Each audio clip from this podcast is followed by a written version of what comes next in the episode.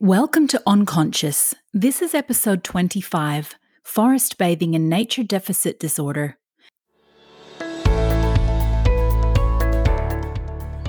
Welcome to Unconscious. I'm your host, Liz Cook, functional nutritionist and founder of One Seed Organic Perfumes. Today we're talking with Susan Joachim, Australia's first forest therapy guide accredited with the Japanese International Society of Forest Medicine and the International Nature and Forest Therapy Alliance. In this enlightening and inspiring discussion, we explore how forest bathing can combat loneliness, enhance our immune health, improve our mental health, and so much more. When we are removed from nature, it affects our health, both our mental health and our physical health. And if we remove what is innately part of us as a human, as a human race. If we take that away from us, we begin to not see, we, we are losing touch with what helped us to evolve. It is our very nature that speaks to this hypothesis that we need to be in close contact with nature. So let's jump in. Susan, I'm so excited about this conversation today because I've been really interested in the research and I guess the practice of, of, forest therapy for the last couple of years, ever since I heard about the term. To be honest, though, when I first heard of the term of forest bathing, I, I literally thought it was go to the forest and have a bath, you know, like you, you see in those beautiful, uh, you know, house and garden magazines where people plant a bath in the middle of their few acre forest. And that's what I thought it was until I then did some research and found out exactly what it is. But for those of us who, like me, don't really know about forest bathing or forest therapy, can you explain a little bit about what it is?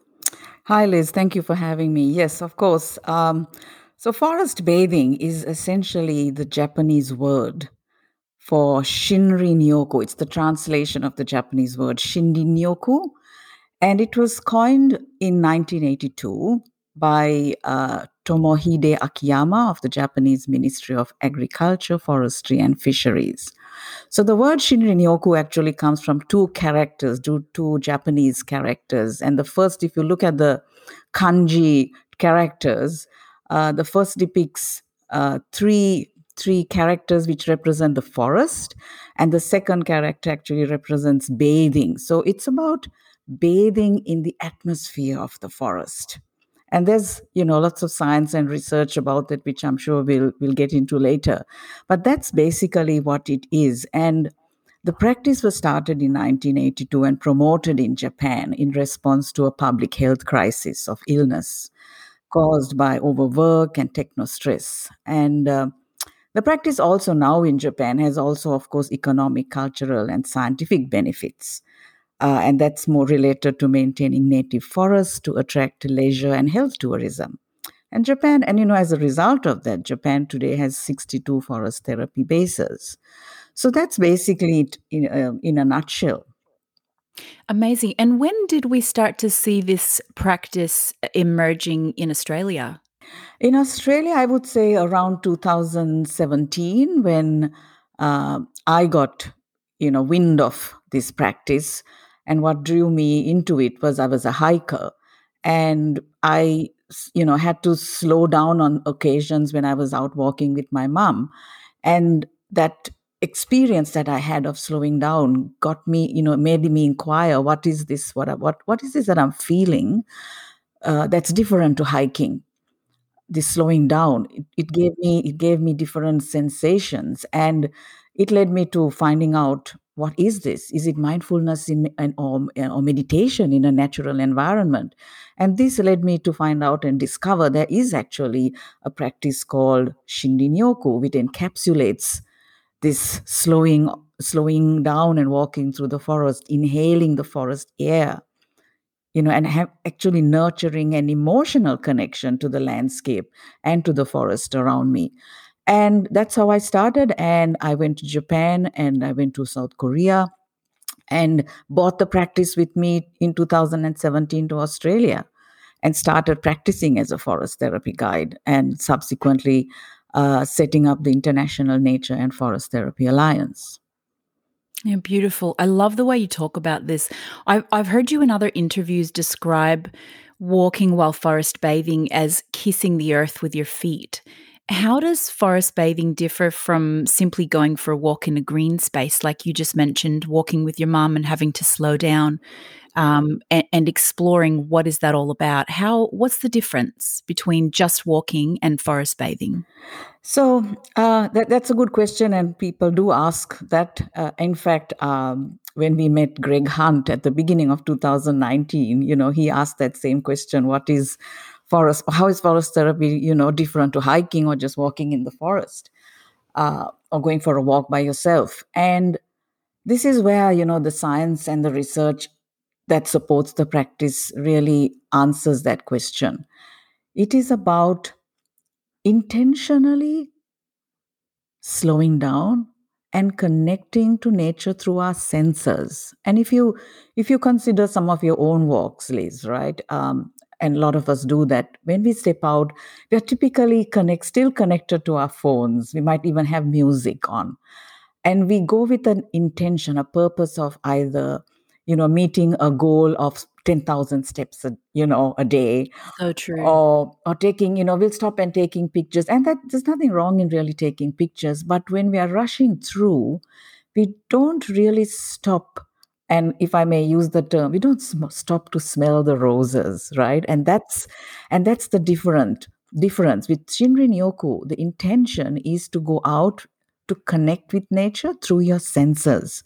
And if i may this is actually a quotation which I which I love, which is from Qing Li, who's the author of a book called The Art and Science of Forest Bathing. And what he describes Shinrin Yoku as it says it means bathing in the forest atmosphere or taking in the forest through our senses.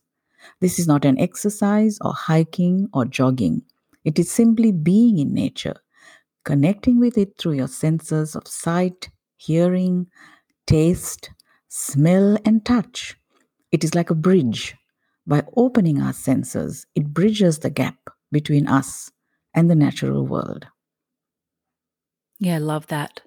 Do you know, it makes me think about how we try to reduce um, so many health concepts into a prescriptive way of doing things. For example, the concept of uh, sitting is the new smoking, for example. Like, Mm.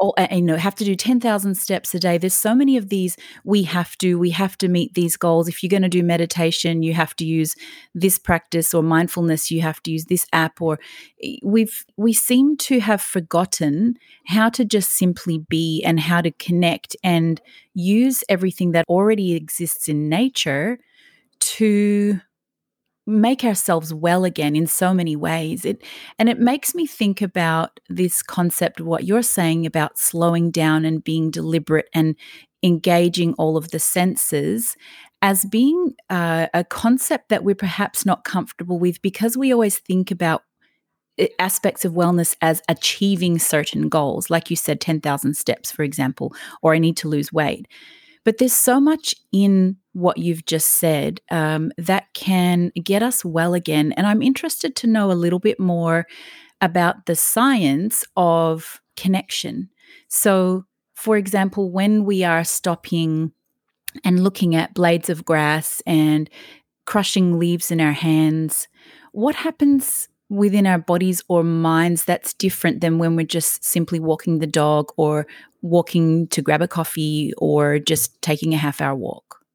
Going back to the science again, Liz, um, the practice of forest therapy is very well uh, supported by three, I would call, research hypotheses, and um, uh, I would also call them research um, theories. And one of those early theories and hypotheses which is what we call the biophilia hypothesis. Yeah. The other one is the attention restoration theory and the stress reduction theory. And it goes, it, it, it speaks to our innate need to stay connected to nature. Uh, it also speaks to the restorative impact being in nature has on us. And the stress reduction effects that nature connection and particularly intentional connection with nature through the through a practice like forest therapy. So going back to the senses when we look at nature and in a green space our, our sense of sight lights up. It lights up and it also quietens us when we smell or when we touch a herb or an aromatic plant, the pathway of smelling go, has a direct connection to our brain, which has this calming effect. When we taste something from nature, whether a raindrop, it has an immediate calming effect on our, on our, on our health and our body. It's that relaxation, and all of these what I'm what I'm describing as what may sound as a very simple activity when we are out in nature has these immense benefits which are supported by the science and evidence. When we walk on the earth with bare feet, not with shoes, with bare feet, grounding, there's a science behind the benefits of grounding, of earthing. That has amazing benefits. When we smell earth, when, you know, how often have we picked up a a pile of sand and smelled it. You know, we used to do this as kids. Yeah, so true. There's microorganisms that are beneficial to our health when we smell the earth. So now you, you, you can sort of get a sense of how this differs to walking without this paying attention, practicing effortless attention, stopping, really immersing, really using all of our senses to connect with nature. I hope that answers your question. It does. And it makes me think too, you've referred back to kids picking up handfuls of dirt and smelling it. But you know, just even the perspective of children, if you take a child to a park or to a forest, they tend to be up and down and up and down at different levels. They're on their backs, they're rolling down a hill, they're inspecting bugs close to the ground. And, and even that in itself, if we as adults can get back to that original curiosity about nature and just getting that different perspective, you know, getting getting on the ground and looking at these micro worlds that exist that we pass by every day, that in itself I think is is a level of of therapy, isn't it? Nature therapy of some sort. It definitely is. And this is what I tell my forest therapy guides. If you want to if you want to be a good guide, go out and watch children how they how they behave in nature. And I did this um, about two years ago. I was invited by the Cumberland Council for their annual Cherry Blossom Festival, which unfortunately they have not been able to have since uh, 2019. Uh, I was asked to do some forest therapy for for children toddlers. And it's really because i had never done this thing before. Yeah. and i was like okay um, let's do this. And i thought I, what i told the organizers is we're not going to call it forest therapy. We're going to call it nature play. Yeah. And and because this aspect of playfulness i thought was going to be what's uh, you know what the most important thing. Because the kids were go- the toddlers were going to be there with their mums and dads as well or some uh, guardian. And and we went with that and i can tell you liz when i came back i thought no i'm not going to do forest therapy or forest bathing with adults anymore. This is my calling to do this with kids. Because it was so joyful.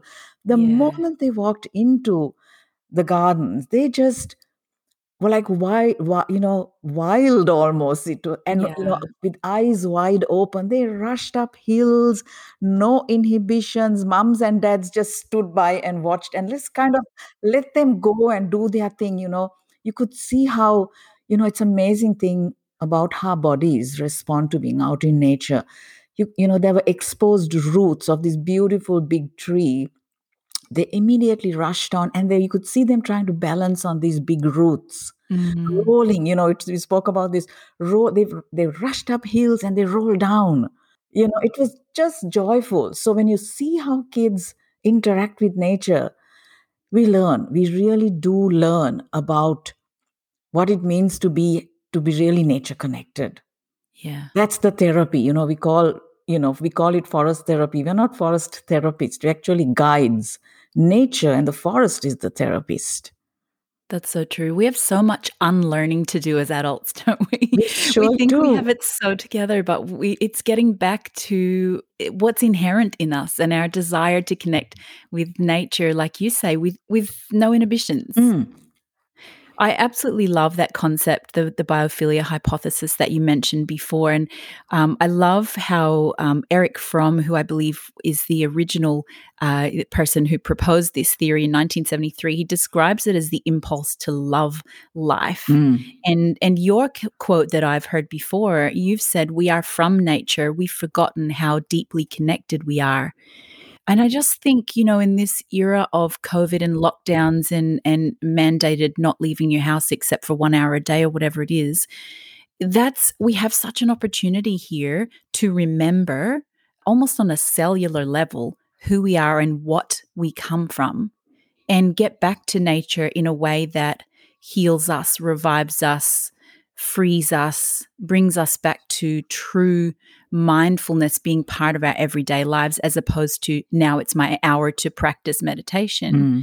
It's such an opportunity here, and I I just hope that we as a society are really grabbing hold of this concept and relearning, and as you say, like with the children, unlearning and, you know, getting back to our roots and to the way that nature intended. But it does surprise me to hear how some academics when I Google this term biophilia hypothesis, there are still some academics that are critical of the concept, Mm. but that seems to me so counterintuitive to being human, to, um, I guess, thinking, well, we don't necessarily crave nature. Can you speak to that and and to why there might be a backlash or an academic, uh, what's the word I'm looking for, rejection of the Mm. biophilia hypothesis? Um, yes, in fact, you're right. I have also, you know, come across uh, s- such criticism or critique from academic circles. But for me, as a as a forest therapy guide, I have had to, you know, and as the president of INFTA, had to kind of look at this and see why that is so. And really, I'm not really sure why, but all I can say is from my own research into the topic, the biophilia hypothesis is also connect is connected to two things. Biophilia which is as we know is a term that edward o. Wilson described which which is basically you know humanities and our innate affinity to the natural world but there's also biophobia. And so when we talk about biophilia we have to also talk about biophobia. And essentially what it means is as a human race that has that started evolving 60 million years ago right? Our species if you go back in time that's where we that's where we started. It was only 200000 years ago that we evolved as homo sapiens sapiens right?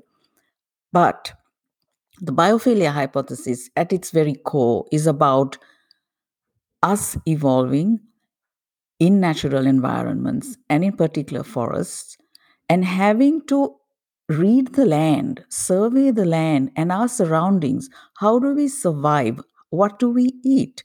What are the dangers? So, biophilia is basically us evolving and trying to survive and trying to thrive and trying to, to reproduce and continue the species in in relationship with nature. Because if we were unable to read the land and decide what is helpful in terms of food and which is what is harmful in terms of poisonous snakes or animals we we had to read the land. And this is this is part of our very dna so that's how I understand biophilia. Yes, we love nature, but it's also because we needed to be in connection with nature and understand nature and how we can work in a it's it's almost this symbiotic relationship that we need that we evolved because of that actually are, makes makes it very important that we understand biophilia and biophobia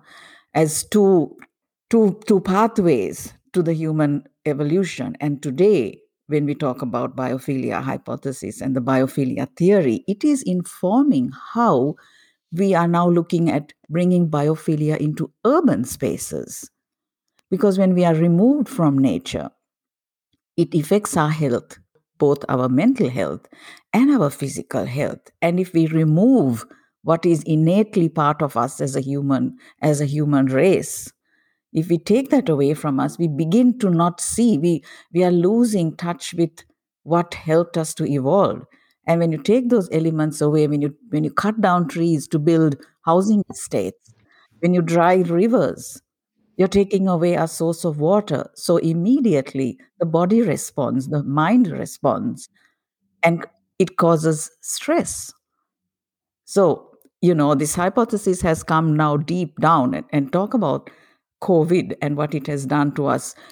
I think we spoke about this earlier on before we started the podcast.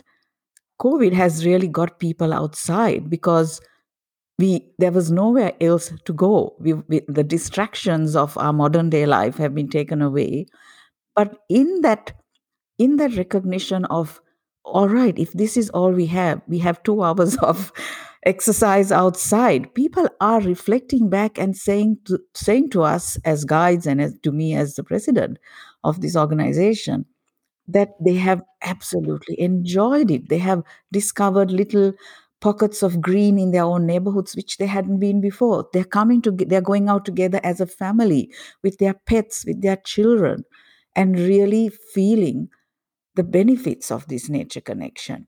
So, to bring it back to biophilia hypothesis, yes, it is our very nature as a species that speaks to this hypothesis that we need to be in close contact with nature. I want to swing back to what you're talking about with regards to if we lose our connection with nature, we become unwell as a species and, and even individually. There's a term, nature deficit disorder, that was proposed by uh, journalist Richard Louv in 2005 to describe specifically the ill effects of people's separation from nature. He argued that the human cost of alienation from nature is, quote, measured in diminished use of the senses, attention difficulties, and higher rates of physical and emotional illness.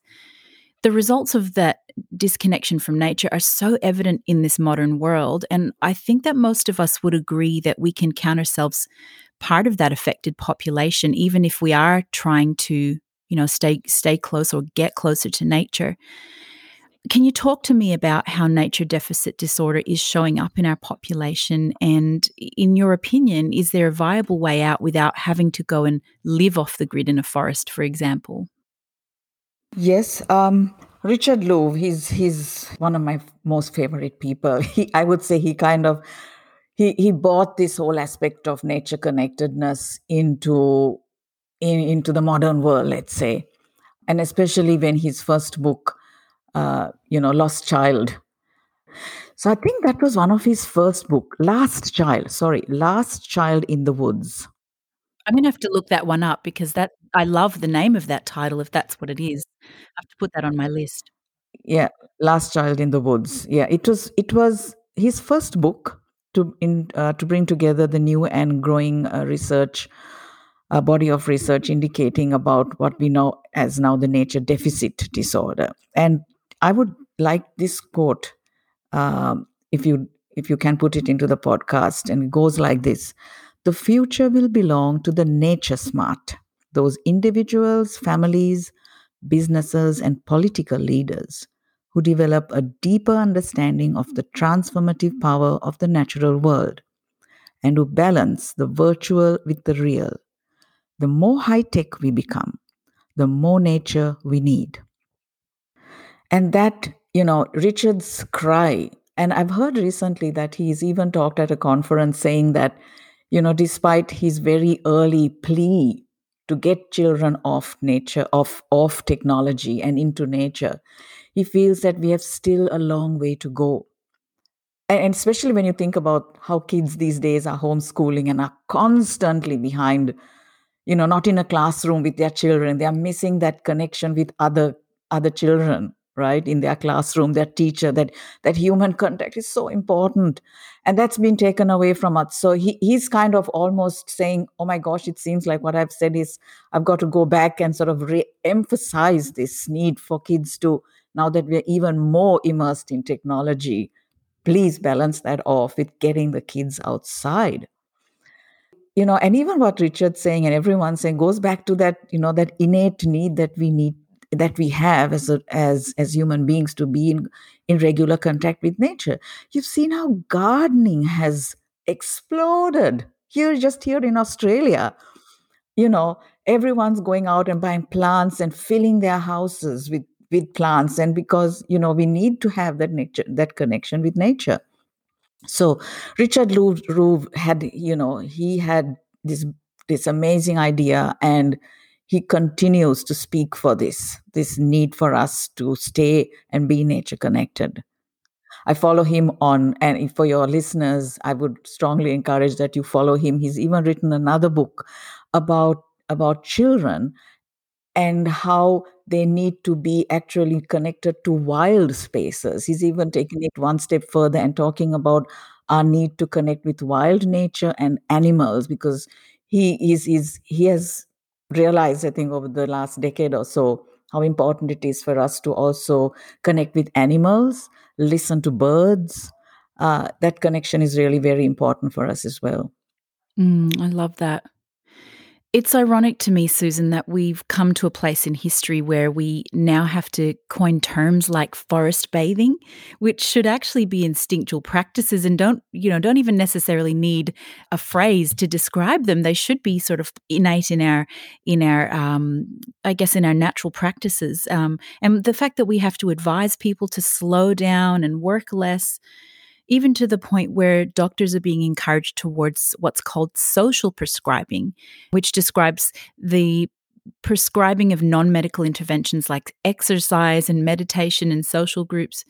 We seem to have lost the ability to just be human and be connected to the earth um, and connected in a real way to each other, like you just mentioned. We consider ourselves to be a progressive society, and yet I feel like we've actually regressed in the most important of ways. What's your thoughts around that? Yes, indeed. Um, I agree. We have regressed in certain ways. Social prescribing has really become a, a really important aspect of preventative health. And why do we need social prescribing? Because it, it just so happens that we have become very dependent on medical interventions, pharmaceutical products. And this has led us down a pathway of dependency. And it has become a, actually a real economic problem for, gov- for government. Public health costs are exploding. Social prescribing actually has come into the limelight as a way to address people's needs before they come to that point of needing a pill. And here in Australia, I have had at least two or three discussions with with organizations that have social prescribing as part of their offerings, and they've included forest therapy. So that's actually a good step because we're helping people to maintain their health, to take care of their health, to focus on exercise, good food, and nature connection which I think is a brilliant thing. And that's going to actually help us to stay healthier longer rather than waiting to a point we have we have got high blood pressure or we've got a heart condition and then we become reliant on pills so in a way that's i would that for me that means that, that's a way of saying we have regressed we have we have amazing technology but what do we do when we need nature connection we are you know quite often we will we will put on an app and listen to mindfulness exercises. Or, or listen to the sounds of a bird or the waves on an app. Exactly. Yeah. so that that for me that's regression. We, we technologically we have made i mean we have, we, have, we, have, we have even in the midst of pandemic we had people flying into space right? So that's that's progression. But what's what is it doing to us? You know in terms of in terms of taking care of our health and well-being. So we have to use our progressiveness to actually understand that there's also a time when there's a limit to depending on technology. It's actually not good for us. We have all the science and evidence to show that that is the case.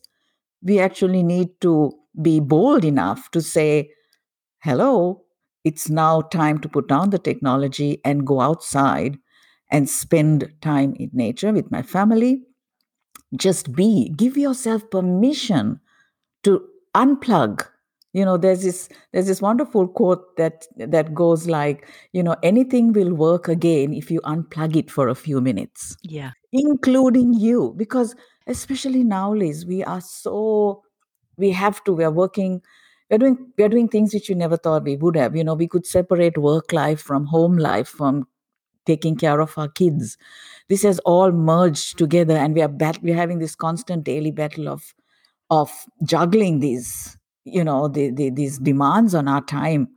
And it has an impact and it will have an impact. You know what we're talking about the pandemic in terms of physical illness we are still we are still to begin to un- to understand the the repercussions of of what it's done to how we live our lives. That's going to be a whole new different discussion. If you look at the 10 leading causes of death in the world it's it's heart disease it's it's uh, lung disease it's uh, stress caused by diabetes. The impact of covid is going to be on that list i'm afraid.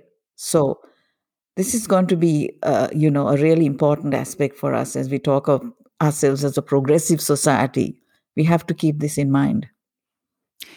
I want to swing back for a second and eh, go back to the specific, I guess, chemistry and biochemistry around forest bathing. For those of us who look carefully and deliberately at what we eat and what we put on our bodies and even the products we use in our homes, Mm. the term VOCs or volatile organic compounds usually makes us think of harmful emissions from paint or fire retardant, retardants that are used on furniture. So, some people might be surprised to learn that plants emit VOCs that are actually healing for our bodies. Can you talk about plant VOCs and more specifically about phytoncides in forest air and how they're beneficial to our body and mind? Oh, you've really got me onto my favorite topic.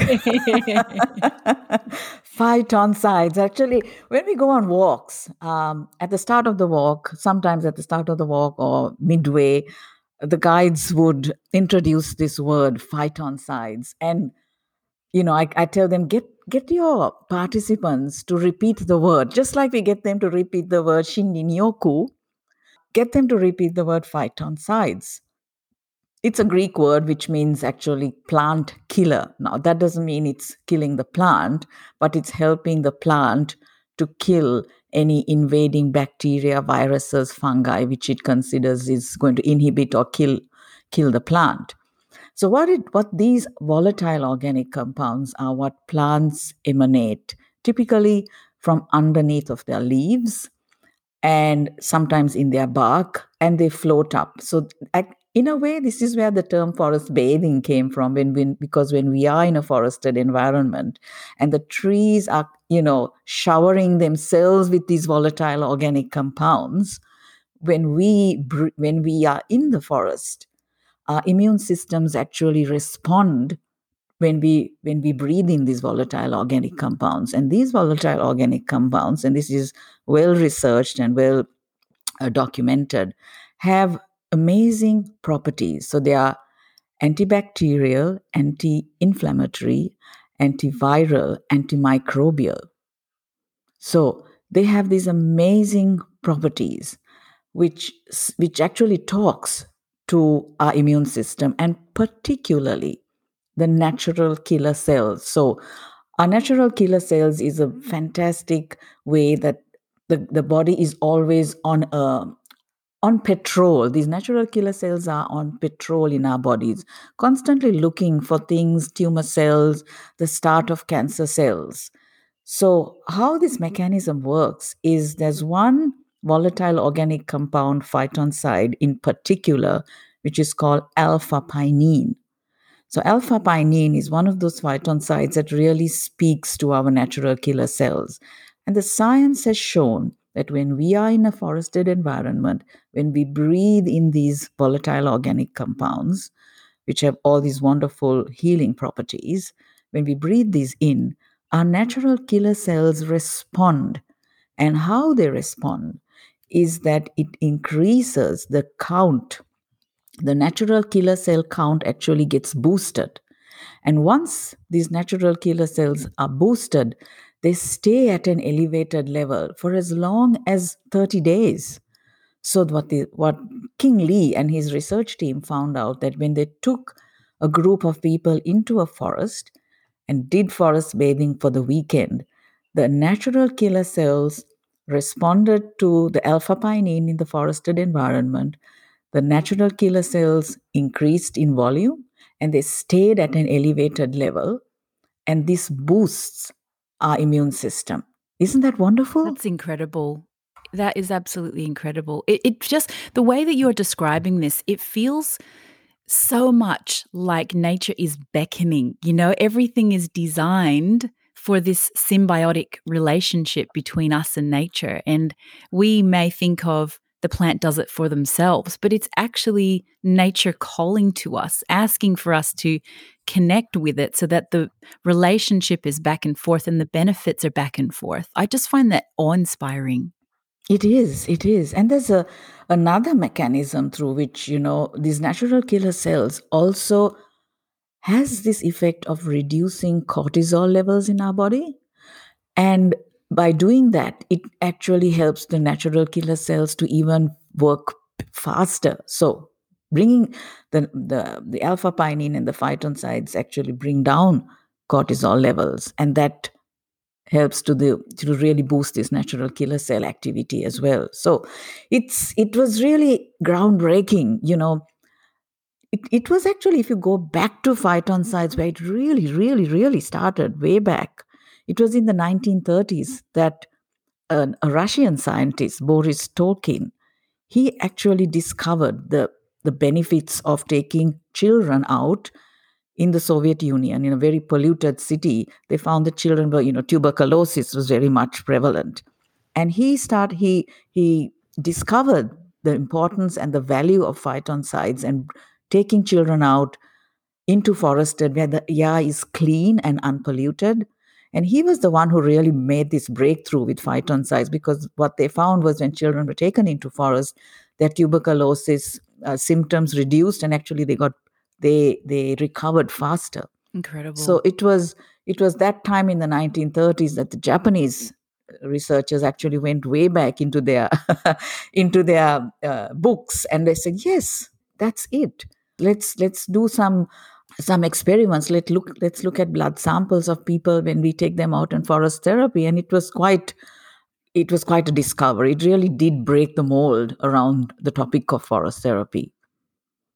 It's incredible you know i'm listening to this and i'm thinking this is the exact prescription that we need. There's all of all of the aspects of health that we're struggling with now from the mental health the lack of social connection, the the increased stress levels and the cortisol through to what you're saying about lung conditions and immune system, all of this can actually be attended to by getting back and forest bathing and being in nature. This it just seems to me such an obvious prescription at this time of the world, not just in our own lives, but you know the world could get could get back to this, and this would this could just make such uh, an important difference in so many people's lives, don't you think?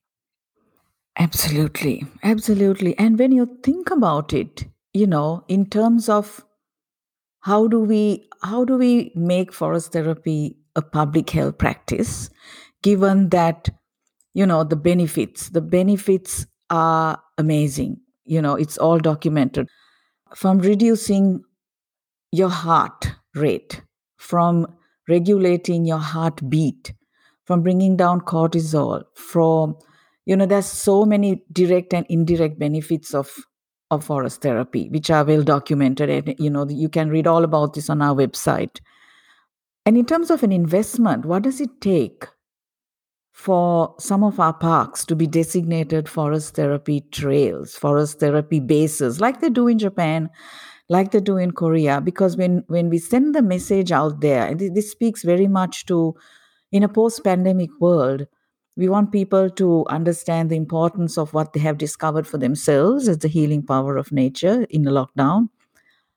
And how can I, I think this is a very important part for the listeners to understand is that we really need governments, local councils, parks authorities to speak to us to understand the science and the evidence of this practice and see how we can support support communities to continue to hear this messaging and then to provide the infrastructure to get people out there doing this regular because forest therapy is not just one walk and it's all fixed. It's a practice. Like you would go to the gym like you would go to your yoga studio.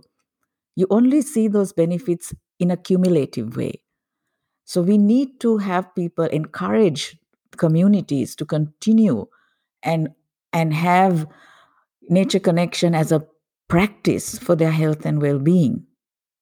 Wouldn't that be so good to see governments pay attention to forest bathing as a social prescription and as you know to, to encourage us to actually go out go out to the park go out to the forest and as you say to designate spaces specifically for meandering and being slow. I I would love to live to see the day that happens in Australia, but let's hope let's hope that with the social change that that is and has to take place, that we see some encouragement in that direction. I I, I know that people like you are really um, working hard to make that part of uh, part of the social structure and mm. part of part of the way governments think. So yeah, I'm I'm well behind you on that one. Definitely needed.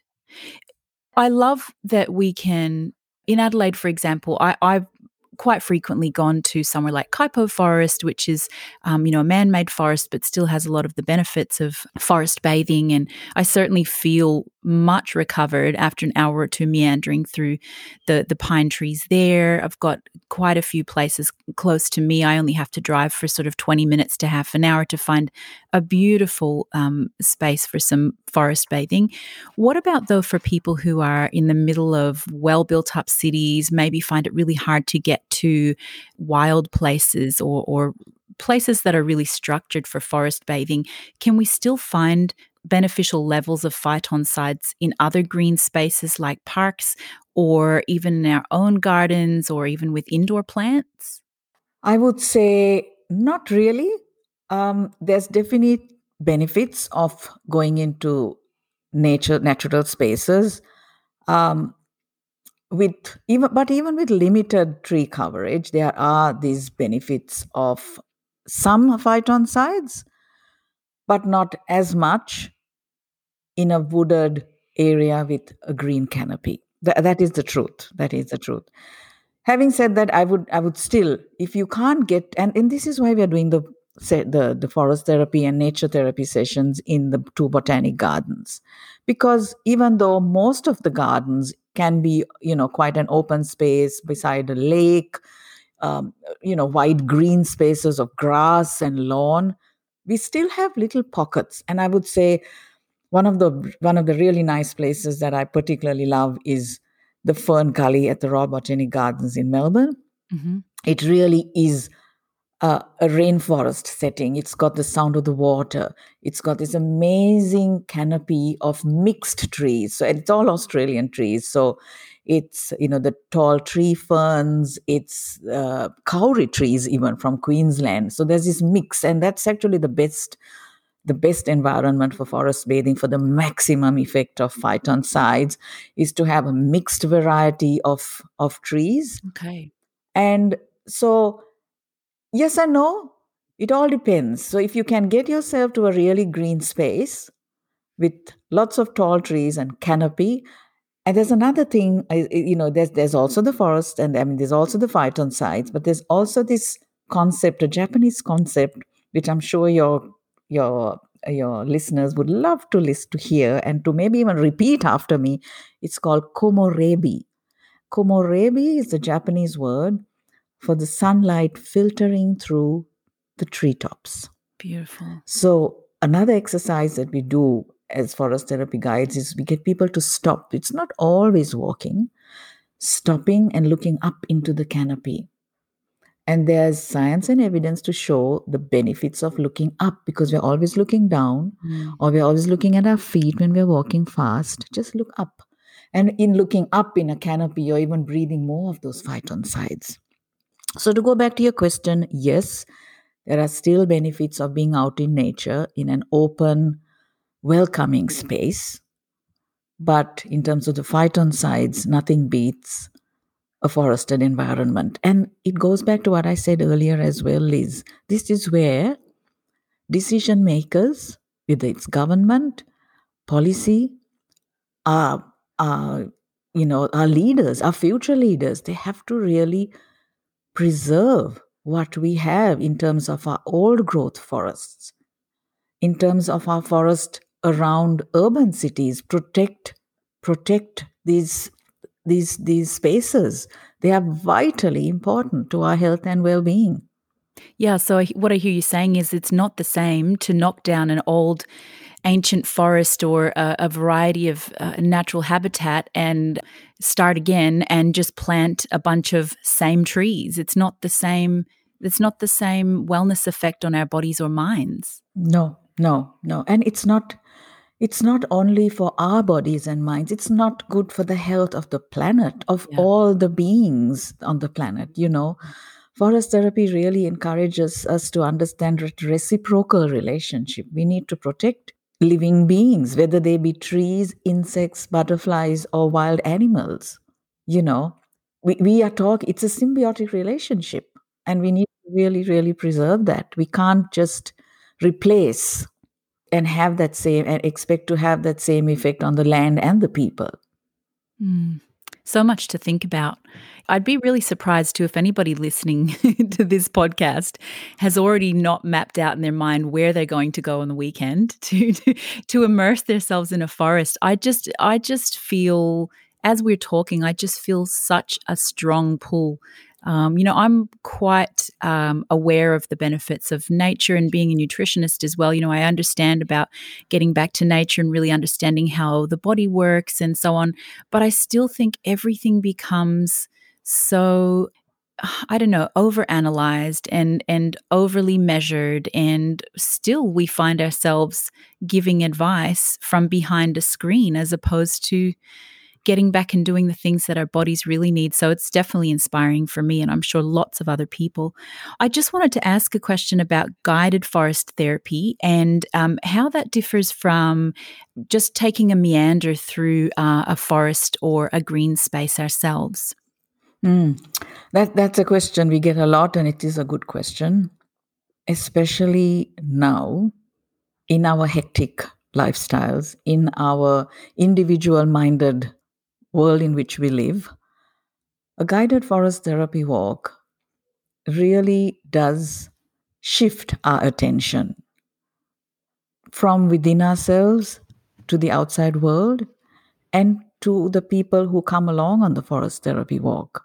And very recently, actually, there's a research paper that came out from Korea where they did uh, a study on two groups of people one of them who they, they just tell told people okay off you go on a walk no guide. And the other group let's go with a guide. And when they came back and analyzed uh, the responses it was very clear that a guided walk helped people to slow down to really get the benefits of a sensory connection of nature using all senses and also a sense of community. Yeah. So those those three uh, aspects, you know, stood out. But in terms of a guided walk, look, our guides go through a six month mentored practicum. They study the research, they practice their walks over and over again. And the guides choose a trail, they choose activities in partnership with nature. So, when I'm, what I mean by in partnership with nature is they really look at the features of, of that is offered on this forest therapy trail. They they consider the the time of day they consider the seasons and so they really curate they really curate the activities to get people to really help people to that in that slowing down process and matching the group of people to the forest therapy trail and to the activities so that it leaves people think you know it, it leaves us to be free of our minds. Oh what shall i do now? How do i connect? The guide really takes all that away from you that anxiety about what do i do now I'm here. What do I do? You know, if you go out, you wouldn't know what to do, really. Yeah, Some especially if you're retraining yourself because if we're if we're so engaged in technology, we don't really know how to connect to nature in the way that it it, it should be natural, but it's mm. not necessary. It's it's unlearned, I suppose, because of our connection to technology all the time. Exactly. So, so the guide really helps you in that process. He or she, like people will say, I, I, I can't slow down. Yeah. Oh my gosh, it was so. It takes about a good forty minutes to an hour for people who start the forest therapy walk to then begin to slow down and notice it within themselves. Wow, this feels so wonderful. Another word that comes out at the end of a forest is timelessness. They really feel this aspect of timelessness. Or I have I have passed I have walked through this trail several times, but oh my goodness, it's for the first time that I really slowed down and I I touched a leaf. I noticed a bug. I I, I- saw a tree frond and it, it just drew me in. I, I can't I can't believe I haven't done this before. Why haven't I done this before? Yeah. So, you know, there's there's that aspect of this, you know, helping people with their sensory perception. There's also aspect of safety and some people who are really not that nature connected or haven't been out in nature. There's somehow, you know, speaking back to what we spoke about earlier, biophobia. Some people are, you know, probably we're so busy and so technologically connected. We have really forgotten even how, or even a little bit anxious about going outside and touching nature. So the guide really takes that, you know, manages that for you as well. Sounds to me a good uh, alternative to, uh, you know, often if we're busy, stressed out, working, you know, especially business people or people just with a lot on their plate, we often think, oh, I need to go get a massage. But it just makes me think, take that hour and go go do some forest bathing, get a do a guided therapy walk, or for somebody who you know birthday's coming up and you always get them a massage voucher, find somewhere where they can do um, a guided forest therapy walk. That to me sounds like it's going to have a lot more longevity on the system than a one hour massage. Yes. Though I do love a massage. Yeah, me too. Have both. How about both? Exactly. I was interested to learn about how forest bathing can help to combat loneliness.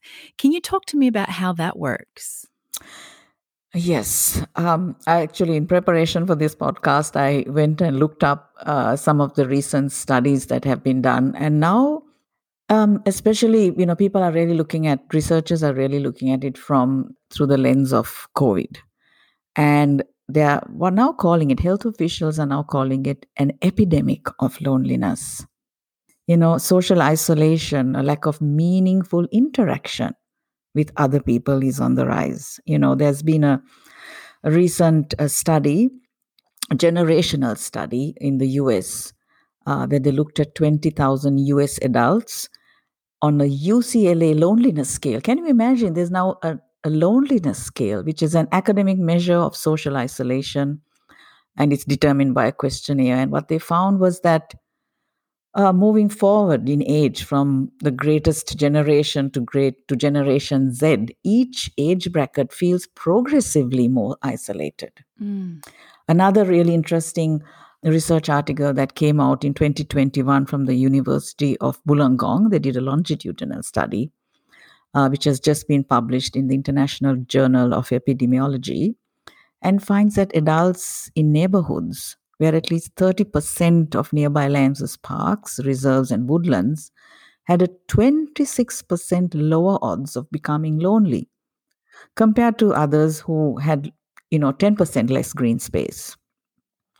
And for people living on their own, the associations were even greater in areas with 30% or more green space. The odds of becoming lonely halved. Wow. So, there's another study that was done in San Diego University found that US uh, adolescents who spend time in front of screens and, and less time in face to face socializing are more vulnerable to depression and suicide. So, for your readers who want to to have a read, you know that that loneliness uh, study from uh, Wollongong was really quite revealing. Yeah. And again, it you know for me it speaks about you know sitting in in my position in the organization. You know we can we can talk and we can discuss you know all the benefits and what we should do but we really need policy liz we really need the policy to support what we do whether it's forest therapy as part of a social prescribing practice. You know these what we are what we are learning from this research and this study is that it is an epidemic of loneliness. And green spaces you know is is is sort of an open welcoming non-judgmental space. And if we are if we are living in these lonely in in, in you know little little apartments by ourselves and we look outside and there's really not that much green space. You see where i'm going yeah. right? It's reducing loneliness has you know all these impacts on health. And you know there's increasing evidence where which links lonely to increased risk of depression heart disease inflammation dementia. And people you know there was a study done which showed that people live longer in green spaces it reduces the onset of dementia and we are living longer lives these days. But do we want to live longer and lonelier lives? That's right. Right? We we we are a species that thrives on communication on being with other. You know in this uh, you know we, we we also refer to this as lean on green. We lean on trees. We lean on nature on mother nature. Why do we call her mother nature it's a nurturing space. It's a you know and even if you're lonely and you have you know you are socially you have social anxiety about meeting other people there's also you know a few studies done that for people like that a non-judgmental supportive environment of a of a botanic gardens you know makes people want to go out and you know gives them a you know some kind of happiness a solace solace it just makes me think how strong the concept is of we are all connected, not just to one another, but to nature and being in a space that's essentially built for us and built from the same material that we are. There's a real strong sense of connection. So even if there isn't the connection to people, if you have that strong sense of being connected to something greater, like to nature, that in itself is, um, I guess, not a cure for loneliness, but certainly something that helps us to feel less lonely. And a word that keeps coming up in my life lately is the word codependent. I think we have spoken so much as a society um, about the need to be independent, especially as women. Mm. You know, this need to be independent, independent all the time. And we have, there's terms that we reject now, like we don't want to be dependent and we don't want to be codependent. But the word that keeps, sorry, uh, yeah, codependent, but the word that keeps coming up lately, I've been hearing is the, the term interdependent and i think that's that's also really key which is all part of this getting back to nature but also getting back to one another. It's our need to be interdependent because we're not built to be isolated neither from one another nor from nature. So the need for interdependence i think needs to be acknowledged a little more. Indeed. You know you know as a species we thrived we evolved in a community. You know it also speaks to what we what i said earlier about loneliness you know. We we are dependent on each other. We are dependent on nature. It's a symbiotic relationship whether it's our relationship with nature or with each other. You know it's a healing space as well. Um, and when we bring people out into forest therapy walks into forest therapy sessions you will see how this really pans out at the end of the two or three hour session, we, we finish off with a tea ceremony. People are lying on their backs on the lawn, sharing a cup of warm tea. And, and it, it's at this time that we really begin to see how social cohesion, social relationships are beginning to form. And some people even share phone numbers with each other because this opportunity that they have given themselves. They have all bought a ticket to be there. They, they, they want to hang on to this feeling, you know, and it's just wonderful to witness it. And nothing beats this depend, this, you know, this, we leaning on each other as a society on over a cup of warm bush tea. Yeah. It's amazing. I can tell you, Liz, it's and some of the guides tell me, you know, Susan, after two to three hours, people don't want to leave. They're like chatting with each other.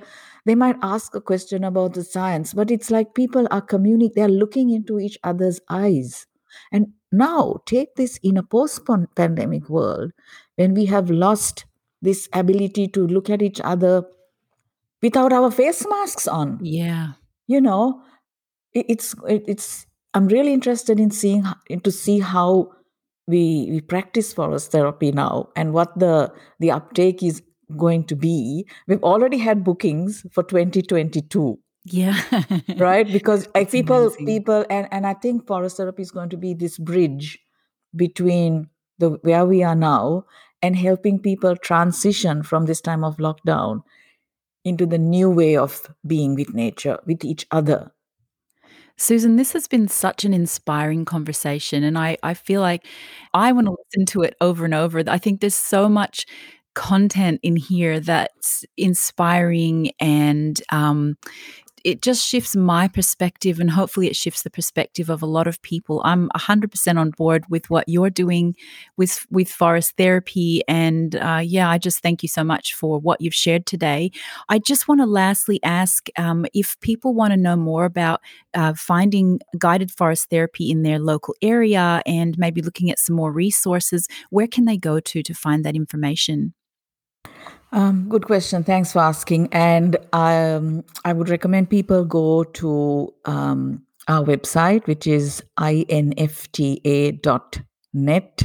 So there's a top, there's a tab for research. So all of what I'm talking about in terms of you know the validity of what we do and how we do it and the benefits, you can get all the research there.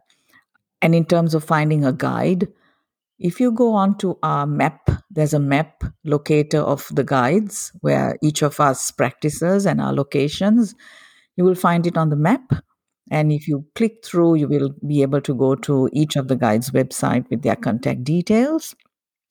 If you live in a bigger city like Melbourne and um, New South in Victoria, New South Wales, if you go to the uh, website of the two botanic gardens, that's Royal Botanic Gardens in Sydney, Royal Botanic Gardens Melbourne, Royal Bot- uh, Botanic Gardens Cranberg, Cranbourne, and we also have a guide in Western Australia at the Kings Park, Western Australia, Perth. And we have other guides as well who have run their own businesses, uh, whether they be counselors or occupational therapists. They've all incorporated forest therapy. So you'll find that on the guide locator map, the global network. It's called INFTA's Global Network. You'll find it there. Beautiful. Thank you so much for sharing with us today, Susan. It's been really eye opening. I so appreciate it. You're welcome. Thank you for having me. Thank you. It's been a pleasure. Unconscious is presented by One Seed. Find out more at oneseedperfumes.com. And please don't forget to subscribe, rate us on iTunes, and share us with your friends so we can all live a little more consciously.